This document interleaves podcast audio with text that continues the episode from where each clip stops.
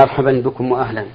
هذا أخونا السائل إبراهيم أبو حامد يقول في هذا السؤال: ما صحة هذه الأحاديث فضيلة الشيخ؟ السؤال الأول: إن الأمة لا تجتمع على ضلالة، وجهونا بهذا. الحمد لله رب العالمين، وصلى الله وسلم على نبينا محمد وعلى آله وأصحابه ومن تبعهم بإحسان إلى يوم الدين. هذا الحديث بهذا اللفظ لا يصح. أن أمة النبي صلى الله عليه وسلم لا تجتمع على ضلالة، لكن قد دلت الأدلة على أن إجماع الأمة حجة، وأن الأمة معذورة بالعمل به، وما كان ضلالة فإنه لا عذر للأمة بالعمل به. ومن الأدلة على ذلك قوله تعالى: يا أيها الذين آمنوا أطيعوا الله وأطيعوا الرسول وأولي الأمر منكم فإن تنازعتم في شيء فردوه إلى الله والرسول إن كنتم تؤمنون بالله واليوم الآخر. فإن ظاهر قوله فإن تنازعتم في شيء يدل على أنه إذا حصل الاتفاق فإن قولهم كالذي قام به الدليل من الكتاب والسنة. ومن الأدلة على ذلك أي على أن إجماع المؤمنين حجة قول الله تبارك وتعالى: ومن يشاقق الرسول من بعد ما تبين له الهدى ويتبع غير سبيل المؤمنين نوله ما تولى ونصله جهنم وساءت مصيره. وعلى هذا فيكون الإجماع أي إجماع الأمة، والمراد إجماع علماء الأمة المجتهدين، يكون دليلا صحيحا يؤخذ به في الأحكام.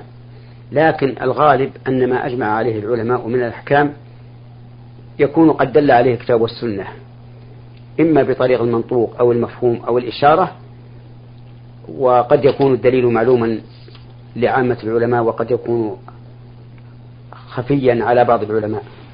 نعم. يقول أيضا: أسأل عن صحة هذا الحديث: أبغض الحلال إلى الله الطلاق. هذا أيضا ليس بصحيح، ضعيف. لكن الطلاق لا شك أنه خلاف الأولى، وقد أمر الله تعالى بالصبر على المرأة، وكذلك جاء في السنة، فقال الله تبارك وتعالى: فإن كرهتموهن فعسى أن تكرهوا شيئا ويجعل الله فيه خيرا كثيرا. وهذا إشارة إلى أنه ينبغي للإنسان أن يصبر على المرأة ولو كره منها ما كره. وفي السنة: لا يفرق مؤمن مؤمنة، أي لا يبغضها، إن كره منها خلقا رضي منها خلقا آخر. وعلى هذا فلا ينبغي للإنسان أن يطلق إلا عند الحاجة الملحة أو الضرورة. وكذلك إذا سألت هي الطلاق لتضررها من الزوج أو تأذيها أو ما أشبه ذلك من الأسباب، فإنه ينبغي للزوج أن يوافقها على طلبها.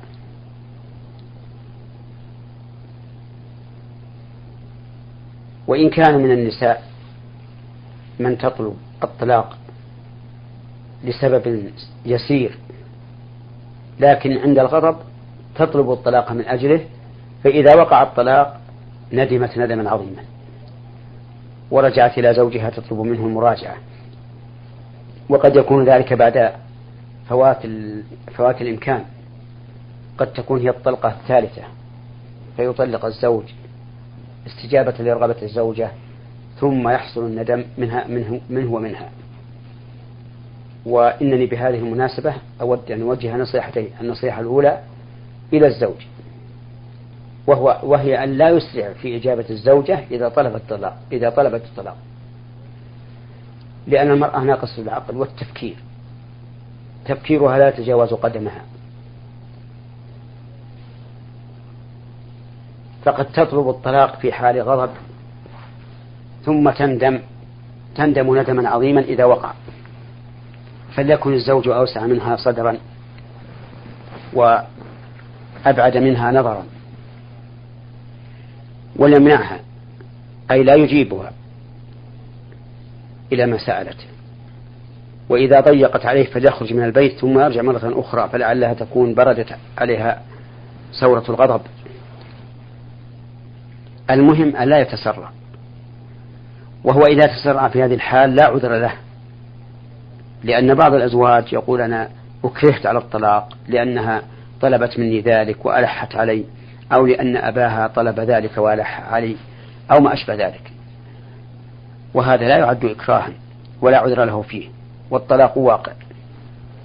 أما النصيحة الثانية فهي للزوجة، لا تتسرع في طلب الطلاق من الزوج، بل عليها أن تصبر وتتحمل المرة تلو الأخرى حتى إذا أيست من الصلاح والإصلاح فلا بأس، لأن الله تعالى قد جعل لكل ضيق فرجا، لكن كونها تتسرع وتريد من الزوج أن يكون على هواه بكل شيء لا ينبغي منها ذلك. وأكثر ما يقع هذا فيما إذا تزوج الزوج بزوجة أخرى، فإنها حينئذ تسارع إلى طلب الطلاق والإلحاح به، وتندم حين لا ينفع الندم. فنصيحتي لها أن تصبر وتحتسب الأجر من الله عز وجل على صبرها وتحملها الأذى، وسيجعل الله تعالى لها فرجا ومخرجا. نعم. استفسر أيضا عن صحة هذا الحديث: أوصى رسول الله صلى الله عليه وسلم بسابع جار. إيش؟ بسابع جار. هذا أيضا لا يصح، لكن ثبت عن النبي صلى الله عليه وسلم أنه أوصى بالجار، أوصى بالجار خيرا كما هو في القرآن. نعم. والجار للقربى والجار الجنب. وقال عليه الصلاة والسلام: ما زال جبريل يوصيني بالجار حتى ظننت أنه سيورثه. وقال صلى الله عليه وسلم: من كان يؤمن بالله واليوم الآخر فليكرم جاره.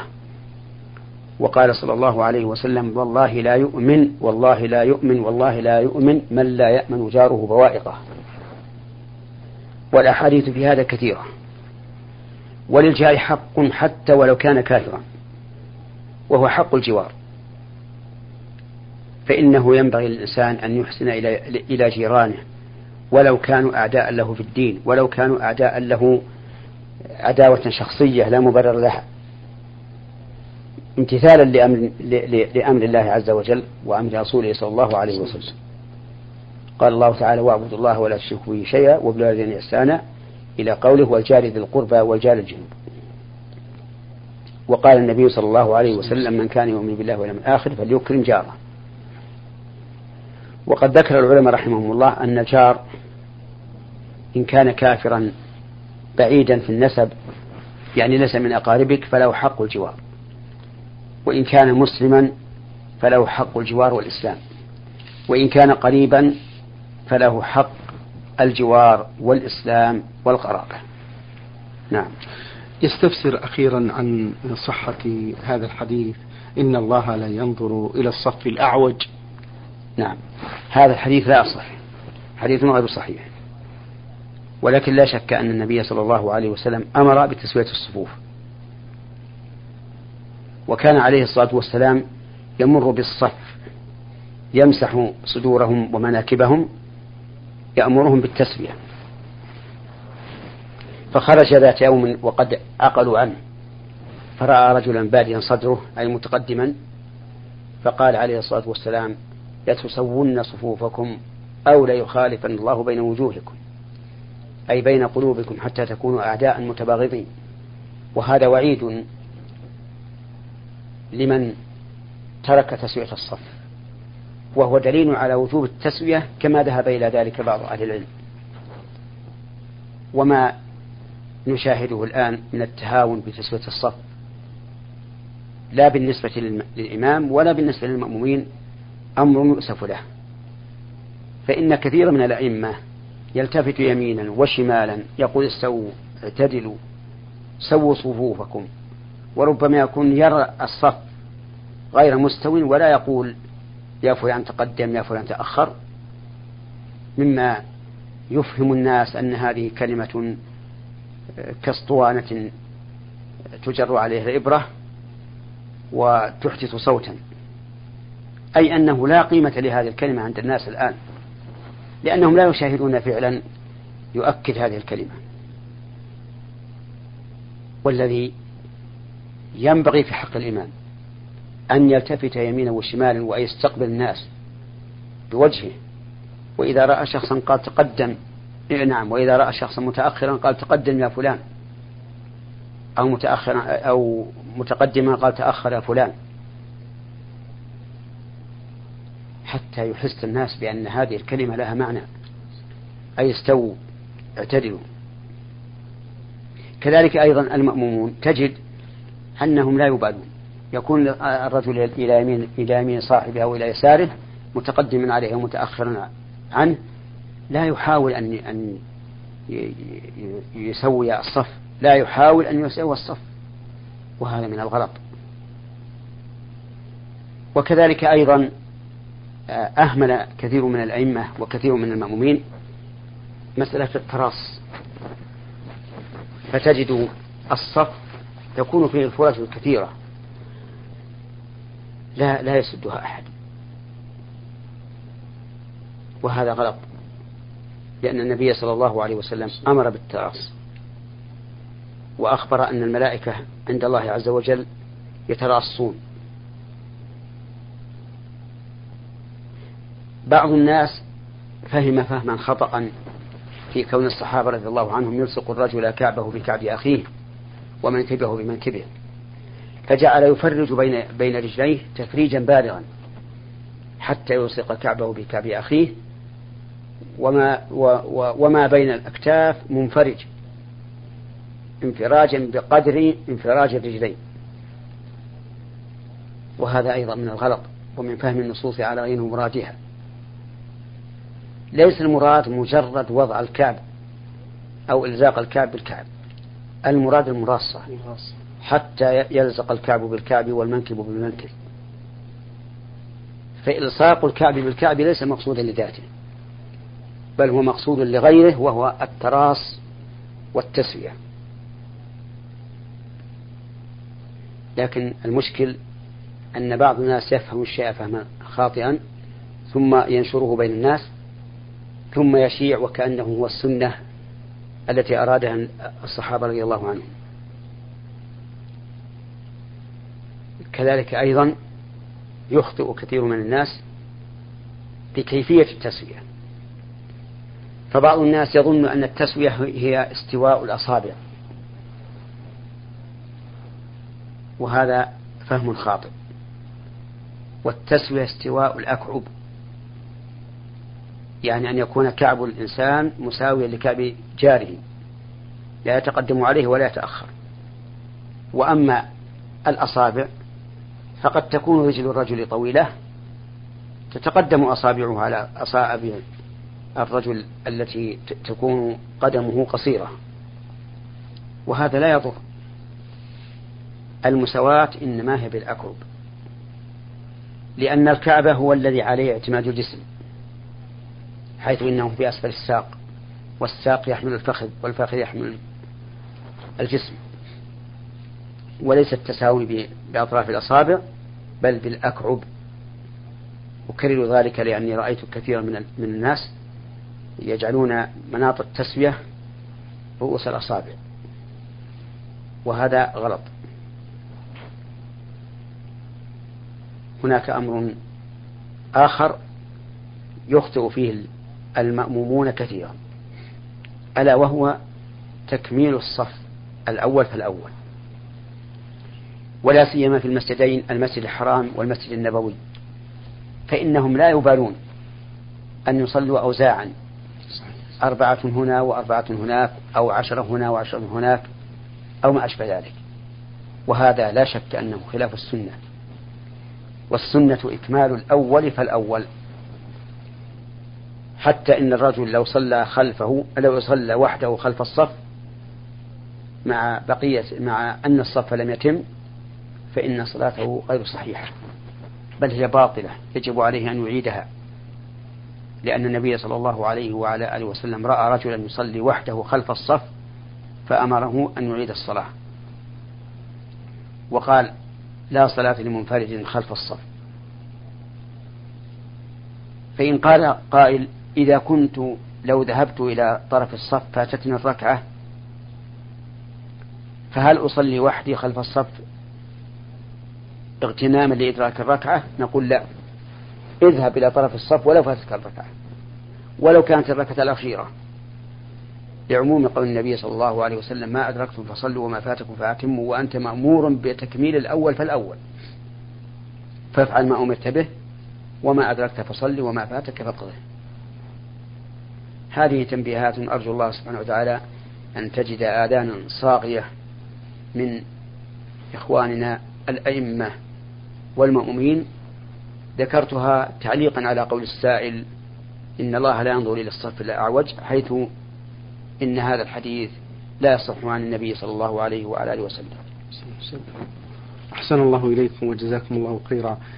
السائل يقول في هذا السؤال: شخص رأى عمالا يشتغلون في وقت الصلاة وهو في طريقه إلى المسجد، فوقف عندهم وأمرهم بالصلاة ونصحهم، ثم فاتته تكبيرة الإحرام بسبب تأخره عند هؤلاء العمال، فهل يعطى أجر من حضر لتكبيرة الإحرام أم لا؟ أفيدونا بذلك. يعطى أكثر أجرا ممن حضر تكبيرة الإحرام، لأن حضور تكبيرة الإحرام إنما هو سنة، وأما نصح هؤلاء وأمرهم بالمعروف فإنه واجب، فهو يثاب على ذلك أكثر مما يثاب على إدراك تكبيرة الإحرام. نعم، جزاكم الله خيرا. هذا السائل يقول في هذا السؤال: السائق الذي يسير بسرعة كبيرة ثم حدث له حادث أدى به إلى الموت ومن معه، هل يأثم بذلك بموت هؤلاء؟ نعم، لا شك أنه يأثم بذلك، لكن هل يأثم إثم المتعمد الذي تعمد القتل؟ وقال الله تعالى فيه: ومن يقتل مؤمنا متعمدا فجزاؤه جهنم خالدا فيها وغضب الله عليه ولعنه وأعد له عذابا عظيما. أو يأثم إثما دون ذلك؟ الجواب: يأثم إثما دون ذلك، لأن هذا الرجل لم يقصد بإسراعه أن يقتل نفسه ومن معه، وعلى هذا فيجب على الإنسان أن يتأنى في سيره ويتمهل فيه، وإذا قدر أنه يقطع المسافة في ساعتين مثلا فليقطعها في ساعتين ونصف، وليسلم نفسه ومن معه من الهلاك، ولا سيما إذا كانت الخطوط وعرة أو كان في الخطوط مقاطع كثيرة، فإن الواجب عليه أن يتأنى تأنيا تحصل به السلامة. نعم. السائلة التي رمزت لاسمها بها ألف من الرياض تقول: أريد أن أعرف مدى صحة هذا الحديث: قال رسول الله صلى الله عليه وسلم: أتاني آت من ربي فأخبرني، أو قال فبشرني أنه من مات من أمتك لا يشرك بالله شيئا دخل الجنة. قلت: وإن زنى وإن سرق؟ قال: وإن زنى وإن سرق. وسؤالي: ما صحة هذا الحديث وما معناه بالتفصيل؟ جزاكم الله خيرا. هذا الحديث صحيح، ومعناه أن الإنسان إذا مات على الإسلام فإنه يدخل الجنة ولو زنى وسرق، ولكن لا بد أن يعذب على ذنوبه بما شاء الله عز وجل، إلا أن يغفر الله له. وهذا الحديث لا يعني أننا نتساهل في المعاصي والكبائر، بل هذا الحديث يرغب في تحقيق الإسلام، وأن الإسلام يمنع من الخلود في النار، ولكن على الإنسان أن يعلم أن المعاصي كما قال العلماء بريد الكفر، وأن المعاصي لا تزال بالرجل حتى يصل إلى حد الكفر والعياذ بالله، لأن الطاعات للقلب بمنزلة سقي الماء للشجرة، إذا داوم الإنسان عليه وثابر عليه بقيت الشجرة حية نظرة، وأن المعاصي بمنزلة قطع أغصان الشجرة، كلما قطع الإنسان منها غصنا ضعفت ونقصت حتى تذهب أغصانها، وربما يكون في ذلك ذهاب أصلها. فعلى الإنسان أن يحمي إيمانه بطاعات الله عز وجل واجتناب معصيته، لكن لو فرض أنه فعل من المعاصي ما لا يقتضي الكفر فإن مآله إلى الجنة إن شاء الله تعالى. نعم جزاكم الله خيرا. هذا السائل يقول: هل هناك دعاء معين وارد أو ذكر معين يقوله المصلي بين خطبتي الجمعة؟ وهل ورد أن خطيب الجمعة يدعو بعد الخطبتين أم لا؟ بعد ولا بين؟ كاتب بعد وهو يقصد يمكن بين. نعم بين الخطبتين. نعم. أولا قولنا في جواب السؤال الذي قبله فإن مآله إلى الجنة ليس معناه أن فعل المعاصي يؤدي إلى دخول الجنة، لكن معناه أن العاصي مهما بلغت ذنوبه من العظم إذا لم تصل إلى حد الكفر لا بد أن يكون مآله إلى الجنة بعد أن يعذب بما يقتضيه ذنبه إلا أن يعفو الله عنه. أما فيما يتعلق بسؤال السائل وهو هل لما بين الخطبتين ذكر مخصوص أو دعاء مخصوص وهل الإمام يدعو بين الخطبتين، فالجواب ليس هناك ذكر مخصوص أو دعاء مخصوص، لكن يدعو الإنسان بما أحب، وذلك لأن هذا الوقت وقت إجابة، فإن النبي صلى الله عليه وسلم ذكر أن في يوم الجمعة ساعة لا يوافقها عبد مسلم وهو قائم يصلي يسأل الله شيئا لا أعطاه إياه، وفي صحيح مسلم من حديث أبي موسى أنها ما بين خروج الإمام يعني دخوله المسجد إلى أن تقضى الصلاة، فهذا الوقت وقت إجابة، فينبغي للإنسان أن يستغل الفرصة بالدعاء بين الخطبتين بما يشاء من خير الدنيا والآخرة. وكذلك يقال بالنسبة للإمام إنه يدعو بين الخطبتين لكن دعاء سريا بما يريدهم من أمر الدنيا والآخرة. وكذلك أيضا في صلاة الجمعة في السجود بعد أن يذكر الأذكار الواردة عن النبي صلى الله عليه وسلم يدعو بما شاء. وكذلك أيضا في التشهد يدعو قبل السلام بما شاء بعد أن يدعو بما ورد الأمر بالدعاء به. نعم. يقول هذا السائل: عندما أسمع الصلاة على النبي صلى الله عليه وسلم وهذه الصلوات غير مكتوبة، كأن يقول المؤذن بعد الأذان: الحمد لله رب العالمين، إن الله وملائكته يصلون على النبي، يا أيها الذين آمنوا صلوا عليه وسلموا تسليما، فهل علي أن أصلي على النبي صلى الله عليه وسلم في مثل هذا؟ أما قوله عن المؤذن إنه يقول الحمد لله، نعم الحمد لله رب العالمين يا أيها الذين آمنوا إن الله وملائكته يصلون على النبي يا أيها الذين آمنوا صلوا عليه وسلموا تسليما، فإن هذا قول مبتدع بدعة لا يجوز للمؤذن أن يتخذه عادة ولا أيضا أن يقوله أحيانا، لأن ذلك لم يرد عن النبي صلى الله عليه وعلى آله وسلم ولا عن خلفاء الراشدين والصحابة المهديين. وكفى بالأذان دعوة إلى الصلاة، فإن النبي صلى الله عليه وسلم قال للرجل: هل تسمع النداء؟ قال: نعم. قال: أجب. والمؤذن يقول للناس: حي على الصلاة، فلا حاجة أن يأتي بذكر آخر. هذا بالنسبة لما يقوله المؤذن من هذا القول أو غيره بعد الأذان. أما بالنسبة لسامع المؤذن الذي يقول هذا القول فإنه لا يلزمه أن يتابعه في ذلك، لكن قد ورد عن النبي صلى الله عليه وسلم أن جبريل قال له: رغم أنف امرئ ذكرت عنده فلم يصل عليك، قل آمين، فقال النبي صلى الله عليه وسلم: آمين. ولهذا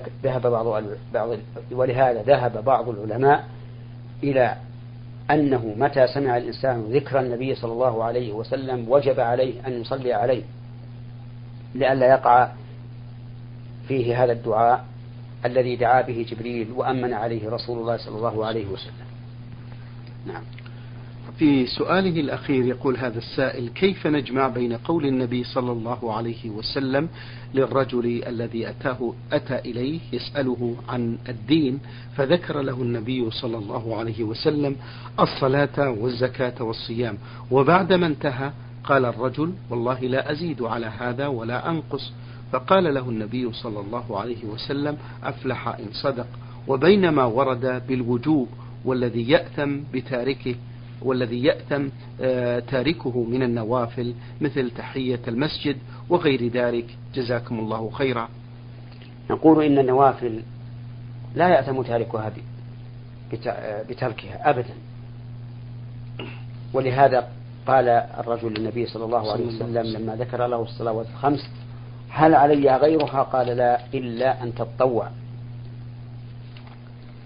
فلا شيء من النوافل يكون واجبا أبدا، لا تحية المسجد ولا غيرها، وإن كان بعض العلماء قال بوجوب تحية المسجد وكذلك بوجوب صلاة الكسوف، ومن العلماء من قال إن صلاة الكسوف فرض كفاية، وهو أقرب الأقوال إلى الصواب. لكن ليس هناك شيء من النوافل، بل ليس هناك شيء من الصلوات غير الخمس يكون واجبا، اللهم إلا بسبب كالنذر، لقول النبي صلى الله عليه وسلم: من نذر أن يطيع الله فليطيعه. لكن هذا سبب عارض يكون من فعل المكلف. وعلى هذا فلا إشكال في الحديث. لكن قد يقول قائل: إن هناك واجبات أخرى سوى ما ذكر في الحديث. فالجواب: إما أن يكون النبي صلى الله عليه وسلم قد علم من حال الرجل السائل أن شروط الوجوب في غير ما ذكر لم تتحقق فيه، وإما أن يقال إن هذا كان قبل وجوب ما لم يذكر، لأن واجبات الدين ليست واجبة دفعة واحدة، وإنما هي تأتي بحسب الحكمة التي تقتضيها. نعم، جزاكم الله خيرا. هذا السائل أحمد عيسى من اليمن يقول: ما حكم من قال هذه عبارة والنبي ويعني بها الوجاهة أو ما يشبه ذلك؟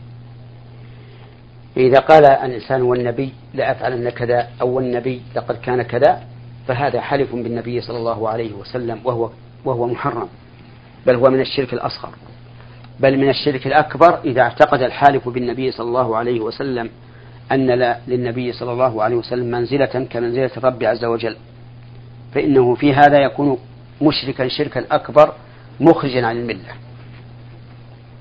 فالواجب الحذر من الحلف بالنبي صلى الله عليه وسلم والبعد عنه، لأن هذا أعني البعد عن الحلف بالنبي صلى الله عليه وسلم هو عنوان تعظيم الرسول عليه الصلاة والسلام، فتعظيم الرسول صلى الله عليه وسلم لا يأتي بمعصية الرسول، وتعظيم الرسول عليه الصلاة والسلام لا يأتي بأن يبتدع الإنسان في دين الله ما ليس منه.